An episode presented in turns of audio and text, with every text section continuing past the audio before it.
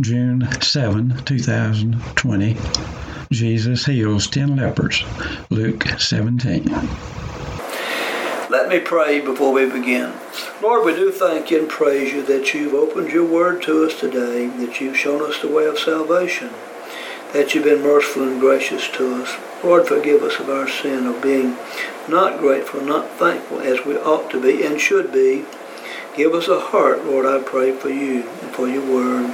Give us grace to be totally obedient in word and in deed, I pray and ask you. Bless your lesson today, your material today, your word today. May it be helpful to the hearers, I pray. Through Christ, I pray these things. Today's lesson is entitled, Jesus Heals 10 Lepers. Christ attracted crowds wherever he went. Some came seeking knowledge, some miracles, some came for food. But some needed inner healing or salvation. Today's lesson is about 10 lepers who sought the Lord for healing. These lepers lived separated lives, usually in colonies as a form of exile or quarantine, since leprosy could spread. They were unfit for regular community life and worship. These lepers apparently heard that Christ could perform miracles and hoped that he would perform one for them. Today's lesson in a sentence is Christ healed 10 lepers but saved one who had faith in him. Today's lesson could be on thankfulness, which it is partially. The Scripture says we should thank our God and Savior for events of life, whether they be good or bad. 1 Thessalonians 5:18 says, "In everything give thanks, for this is the will of God." Do you want to be in God's will? Well, one way is to be thankful. That is his will, regardless of circumstances. Today's material is in Luke 17, chapter 17, verses 11 through 19, which we'll read. Now it happened as he went to Jerusalem that he passed through the midst of Samaria and Galilee. Then as he entered a certain village, there met him 10 men who were lepers, who stood afar off. And they lifted up their voices and said, "Jesus, Master, have mercy on us." So when he saw them, he said to them, "Go show yourselves to the priest." And so it was, as they went, they were cleansed. One of them, when he saw that he was healed, returned and with a loud voice glorified God and fell down on his face at his feet, giving him thanks. And he was a Samaritan. So Jesus answered and said, "Were there not ten cleansed? But where are the 9? Were there not any found who returned to give God glory except this foreigner?" And he said to him, "Arise, go your way, your faith has made you whole." Looking at the first series of verses in today's lesson, which is entitled, "Infirmity Leads to Desperate Cries to Christ for Mercy."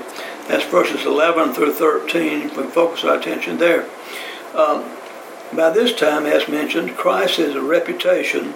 His reputation has spread about his miraculous healing, which gave hope to the hopeless. And then verse 11, it says, "Now it happened." It did not just happen. Did it just happen, or was it the will of God, or was it part of God's plan? In last week's lesson, Christ said that I must needs go through Samaria. And that obviously was not always the case.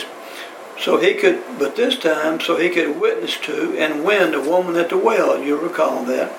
And he also won many others to himself by virtue of I must needs go through Samaria. Then, so I believe that he knew that he would meet 10 lepers by going this direction. He was headed to Jerusalem, but made sure he went through this little community. A certain village. He knew he had to go through not a village, but this village to see the 10 lepers. There he met 10 lepers who stood afar off. Leprosy was a death sentence on those who had it. They knew they were to keep their distance from others. If they came near other people, they were to cry out, "Unclean, unclean," to warn others of their presence. They were not to come near other people, but they were required to stand afar off. Dear friends, we all have the death sentence of sin on us, and we were standing afar off from the Lord because of our sin had separated us from our God and Savior. An unforgiven sinner is in exactly the same place, standing afar off and separated from God, as these lepers. Then at verse 13, they lifted up their voices, and I say in unison. I don't think there's anybody in that group that didn't want to say the same thing. Jesus, Master, have mercy on us. When we have the death sentence on you, you have no other place to go. They called him Master. That acknowledges his authority, and it also acknowledges their willingness to submit to his authority. He must be the Master and Lord, or he is not really God at all. We become our gods if we refuse to let him be our Lord and our Master. They know no one could help them except Christ. Peter, at one point, the Lord said to Peter, "Are you going to leave me also?" Peter said, "Well, Lord, where else are we going to go? We don't have any hope at all but you." And that's where we are today, my friends. We don't have any hope but Christ alone. Christ and Christ alone is our only hope. The lepers realized this also. They had nowhere else to turn, nowhere else to go. Their hope was in Christ alone. They did not weakly cry out. They were desperate. Christ hears desperate sinners. I think maybe that's the reason sometimes we're not having as many prayers answered as we want answered. I think maybe we're just not desperate enough. Maybe I'm not desperate enough. But nonetheless, the Lord hears desperate sinners. They did not say, "Heal our disease." They said, "Have mercy on us." To me, that emphasizes the point that the Lord knows what your need is even before you cry out. And he knew what they needed. They just wanted his mercy. They cried out for his mercy. We just need your mercy and grace. He knows how to apply the mercy and grace without our direction, so to speak. Then in the next series of verses, which is 14 through 16 in chapter 17, healing leads to a grateful heart for what Christ has done. In verse 14, the verse says, "When he saw them, they were vocal and made sure he heard them." When he saw them, they were vocal and made sure that he heard them. The Lord is going to hear us when we cry out for him in desperation. We also must be important in our request.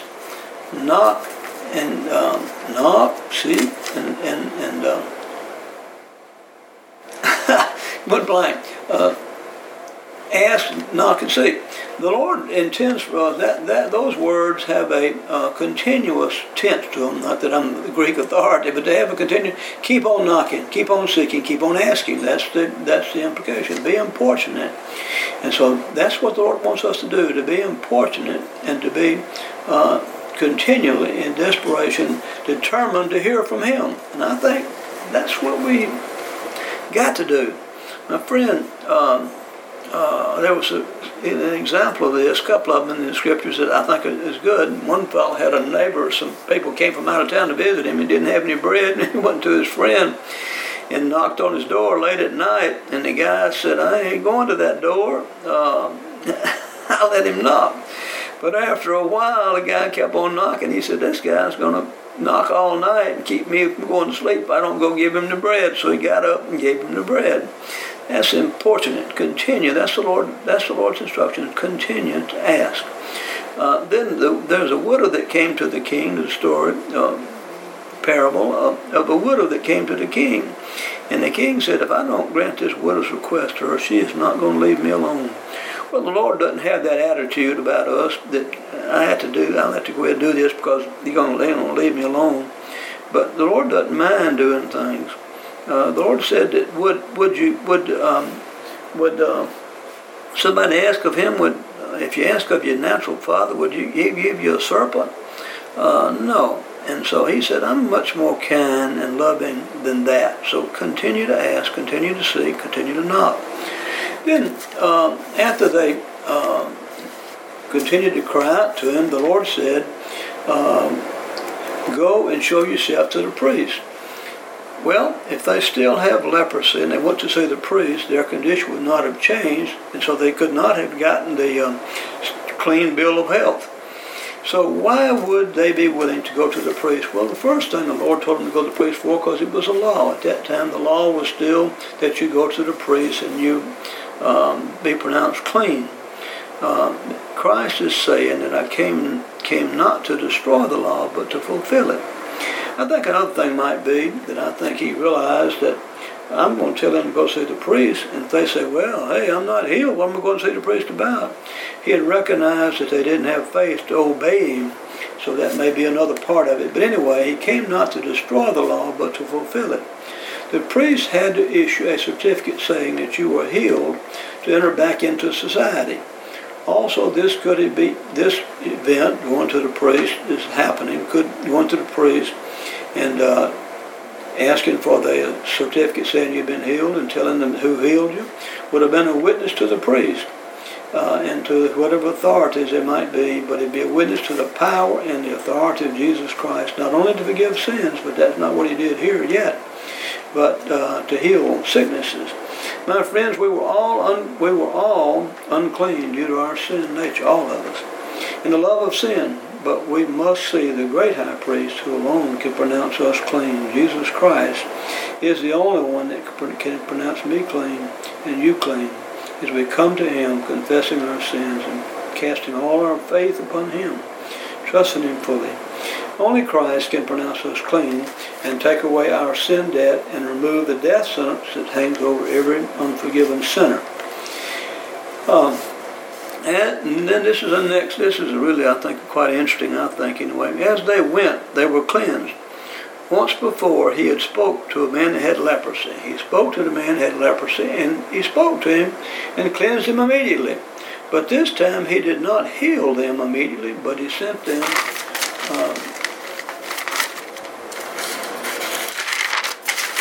He sent them to the priest, and they were healed as they went. They had to have faith to go, or they would not have been healed. I think they demonstrated some faith, in my opinion, that they were willing to go. And as I said earlier, if they were not healed, there would be no need to go to the priest, except that's what the Lord told them to do. So they obeyed. They had to have faith to go, or they would not have been healed. They had no evidence whatsoever that they were healed at that point. They didn't have any evidence they were healed. But the Lord told them to go to the priest. And they were not healed until they obeyed. Neither can we have our needs met without obedience. They were healed as they were going. Christ's demand to us is to obey without evidence. He didn't say he's going to give us any evidence. And then I'm going to let you obey. He said, I want you to obey first, and I'll give the evidence. As we obey, we will see God's evidence and Christ's evidence of being obedient. Only the requirement is to obey first. Hebrews says faith is substance, and that's exactly right. We have to just trust what the Lord says, regardless of circumstances, and go on and obey him. This thing of... they were healed as they weren't healed till they were going, reminds me of Naaman, the Syrian army commander, that Elisha, he went to Elisha about being healed, and Elisha didn't even come to the door, just sent word to him. He was indignant about that, I think.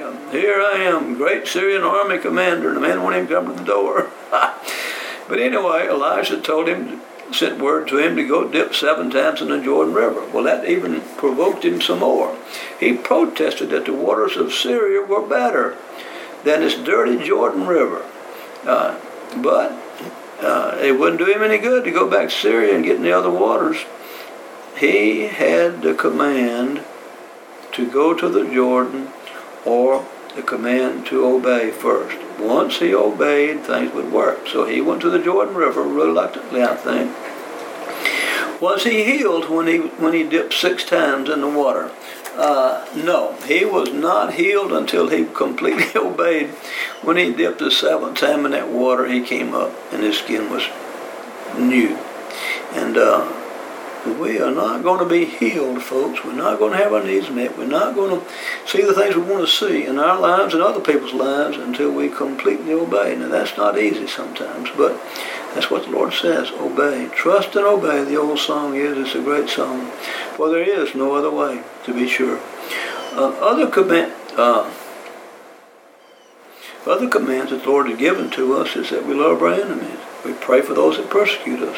We leave revenge to the Lord, and of course the first and greatest, I wouldn't say the first greatest command, but as far as believers are concerned, the first greatest command is to love the Lord with God with all your heart, mind, and soul, and your neighbor as yourself. But a command as far as salvation is concerned, for sure, is repent and believe. Then verse 15, one of them on the way down to the priest, when he saw he was healed, returned. Apparently, he did not go on to the priest. He just knew he was healed, and he said he'd turn around and go back.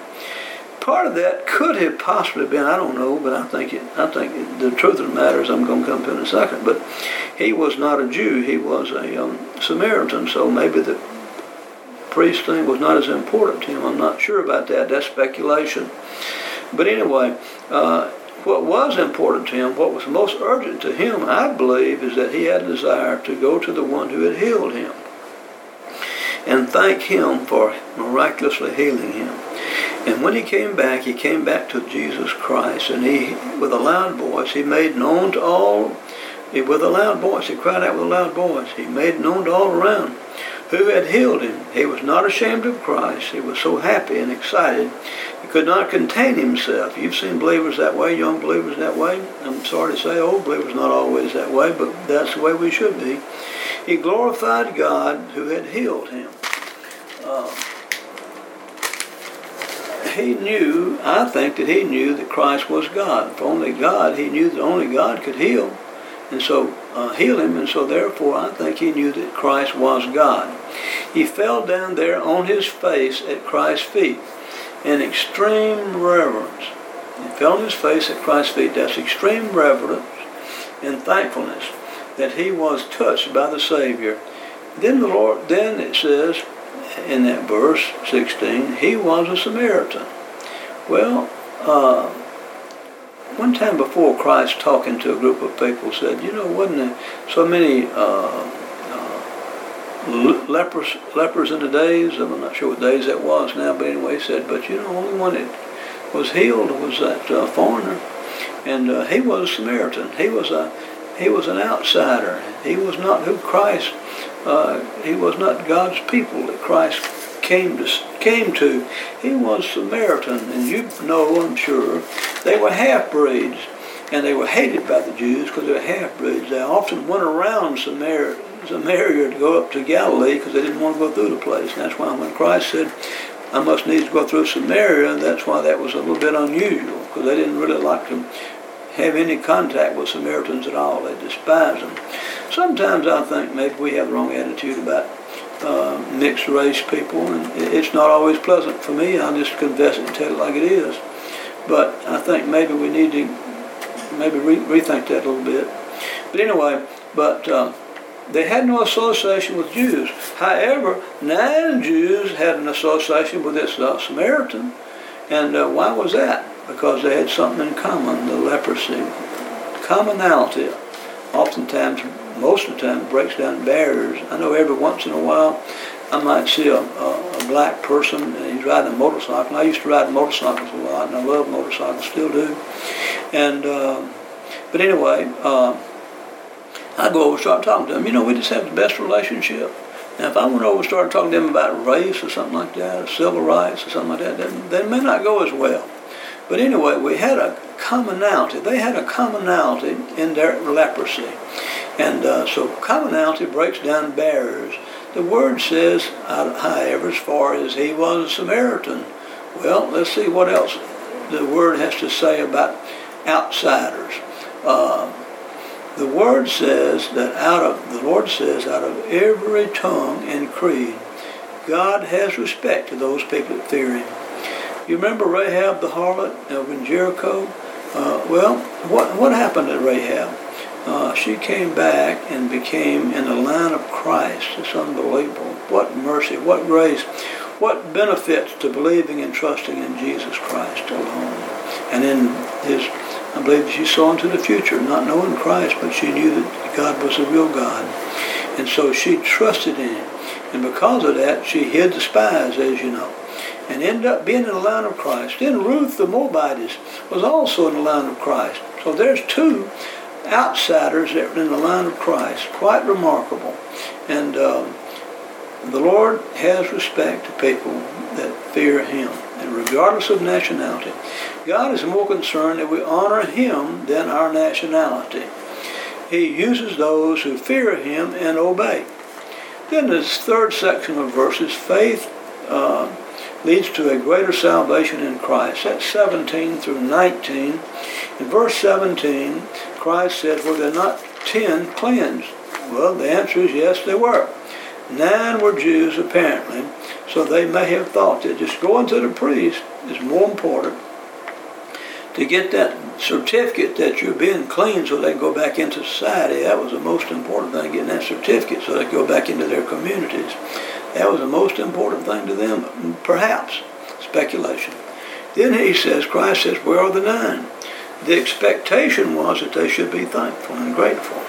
The 9 Jews were not as grateful to Christ as they should be, and they got physical healing only, but they missed out on spiritual healing, the healing that lasts for eternity. God, I really think, and I've seen this before. In fact, if you look over in Romans chapter 1, you'll see this, that God says that He gave them up because they were not grateful and not thankful. God gave them up to a reprobate mind. So being thankful and grateful is just right, it's proper. That's what we ought to do. But it's just what we ought to do. But people that refuse to do that subject themselves to the possibility of being given over to a reprobate mind, where you don't know good from evil. You don't know right from wrong. That's a fearful situation, in my opinion. I personally think it's the height of lack of respect for our God, for Him, and appreciation for what He has wrought for us, from a human standpoint and also spiritually. If we are forgiven, then why aren't we grateful? We must be. This, folks, is not optional. We've got to be grateful. If we're not grateful enough, tell the Lord, help me to be grateful, Lord. Help me to be more appreciative and thankful and grateful to You. You deserve, Lord, every heartbeat I've got. Every hope of eternity is tied up in You, in Jesus Christ, Your Son. And You let Him come to that cross. You let Him come to this earth, and You let Him suffer.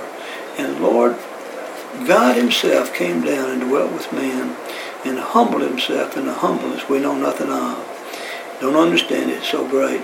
But He came down here and lived among us and wrought our salvation. And He became the Lamb of God, slain from the foundation of the world without spot or blemish.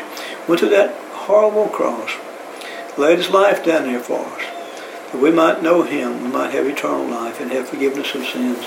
We have to be grateful. That is not optional. We have to be grateful. Then verse 18 says that none return except this foreigner. The Lord says, none return except this foreigner. That was not His people. He was a foreigner. He was a foreigner. He came to His own, the Scriptures say, and they received Him not.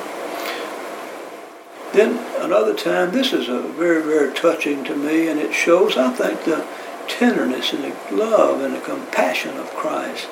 That He says, I don't delight in the death of the wicked.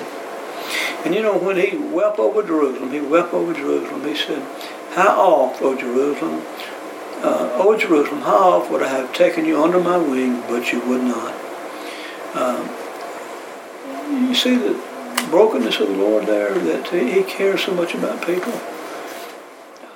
Help us to grasp this, Lord, how much You love us, how great Your love is.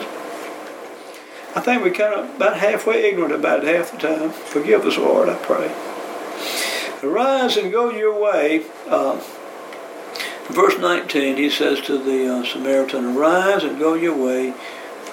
Your faith has made you whole, or well. And the Samaritan got physical healing from the leprosy, but he also got spiritual healing. And that spiritual healing, that leprosy was just good for a lifetime, but the spiritual healing was good for eternity. Christ alone, faith in Christ alone, is our only way of salvation. And trusting in Him alone and His finished work on that cross. Thank You, Lord. Then a couple of points we might consider. We are all disease. We are all diseased and separated from God by our sin. All of us are just exactly where the lepers were unless we come to Christ. Then, number two, Christ's expectation, I think, is that we do be thankful, that we be thankful and grateful. I think he totally expects that, and I think he totally deserves it. And Lord, give us grace to be that way. Then the third thing I'd say about today's lesson, only the great high priest, Jesus Christ, can make us clean for eternity and wipe away that sin debt that we have and make us right with himself through his own shed blood. And I hope that today's lesson has not, has been something that is beneficial, helpful, make you to reconsider things about your own life, reconsider what the Word of God has to say about a whole lot of things. And I hope that the Lord would use His Word day to perfect us, and cause us to be the very image of Jesus Christ in this world. May we pray. Lord, we do pray. We do thank you for your word. Lord, I just have to tell you that, Lord, I think I get the most out of the lesson probably of anybody. But I hope somebody got something. I hope we help somebody today. I hope your word helps somebody. Your word is not going to return void, you said. And I pray you'll bless your word today as it goes forth. Thank you for Joe Kynes and for his work in the class, for the members of the class, for their kindness and love for one another. Just thank you, Lord, that you first loved us because we didn't first love you. And I pray, Lord, that you'll bless us and give us your heart and your mind and forgive us of our sins today. And bless your word as it goes forth, I pray and ask it through Christ's name and just for Christ's sake, I pray. Amen.